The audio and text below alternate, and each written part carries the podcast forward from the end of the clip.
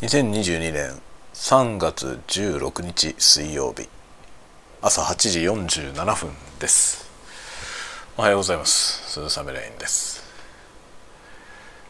えー、今日は水曜日ということであのね小学校の、えー、廃品回収っていうのがねあるんですけど一応ね第3水曜日ってなってるんですよね毎月第3水曜日ってなってましてでそのね出すにあたってあの小学校の廃品回収用に出してますよっていうのをね知らせる紙みたいなやつを一番上に載せるっていう風なルールになってるんですよね。でその紙をね学校で配ってくれることに一応なってるんですけどくれたりくれなかったりするんですよ。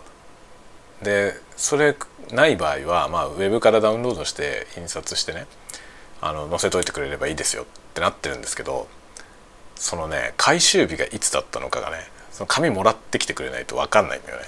忘れちゃうの。で今日は忘れててででもね今日第3水曜日なんだよね。ああと思って。ね大量に段ボールが溜まってるんですけど。もう今からやってても間に合わないなと思って来月に持ち越しになりました。いや大変だね。結構あの廃品回収ってねそれなりにお金になるみたいであの小学校のやつでねいつもあの PTA の決算報告みたいなとこにその廃品回収による収益がね計上されてくるんですけど年間でね二十何万円かになってるんですよね。でああそうなんだと思って廃品回収はねもう基本的にその学校のやつにね小学校のやつに出すようにしてます。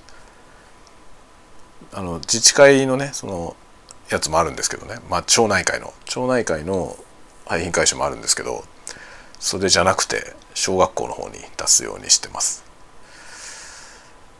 ところがね今日出せないね。今日多分年度末最後なんですよ。今年度の最後の回収なんだけど出せませんでした。いやあの最近さスーパーとかねスーパーに買い物行ってもあの荷物がさ多いから、まあ、エコバッグにしてもねエコバッグ1個で収まんないからね。あの段ボールをねまあ、そこでさその段ボール置いてあって、ね、荷物持って帰るのにご自由にお使いくださいみたいになってるんですよね。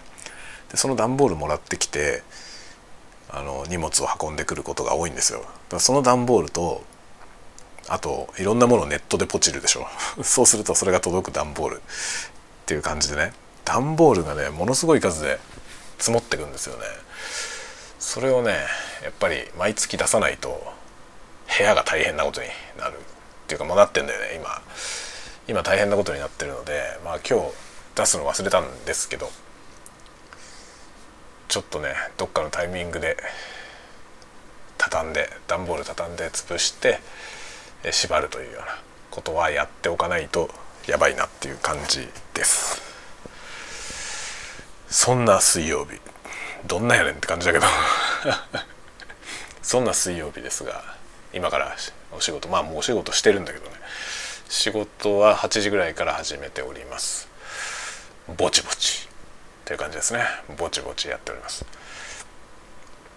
はい。で今日はね、えー、奥さんがお休みでうちにいるのでお昼は配信なしで、えー、なんか一緒にご飯を食べるつもりです。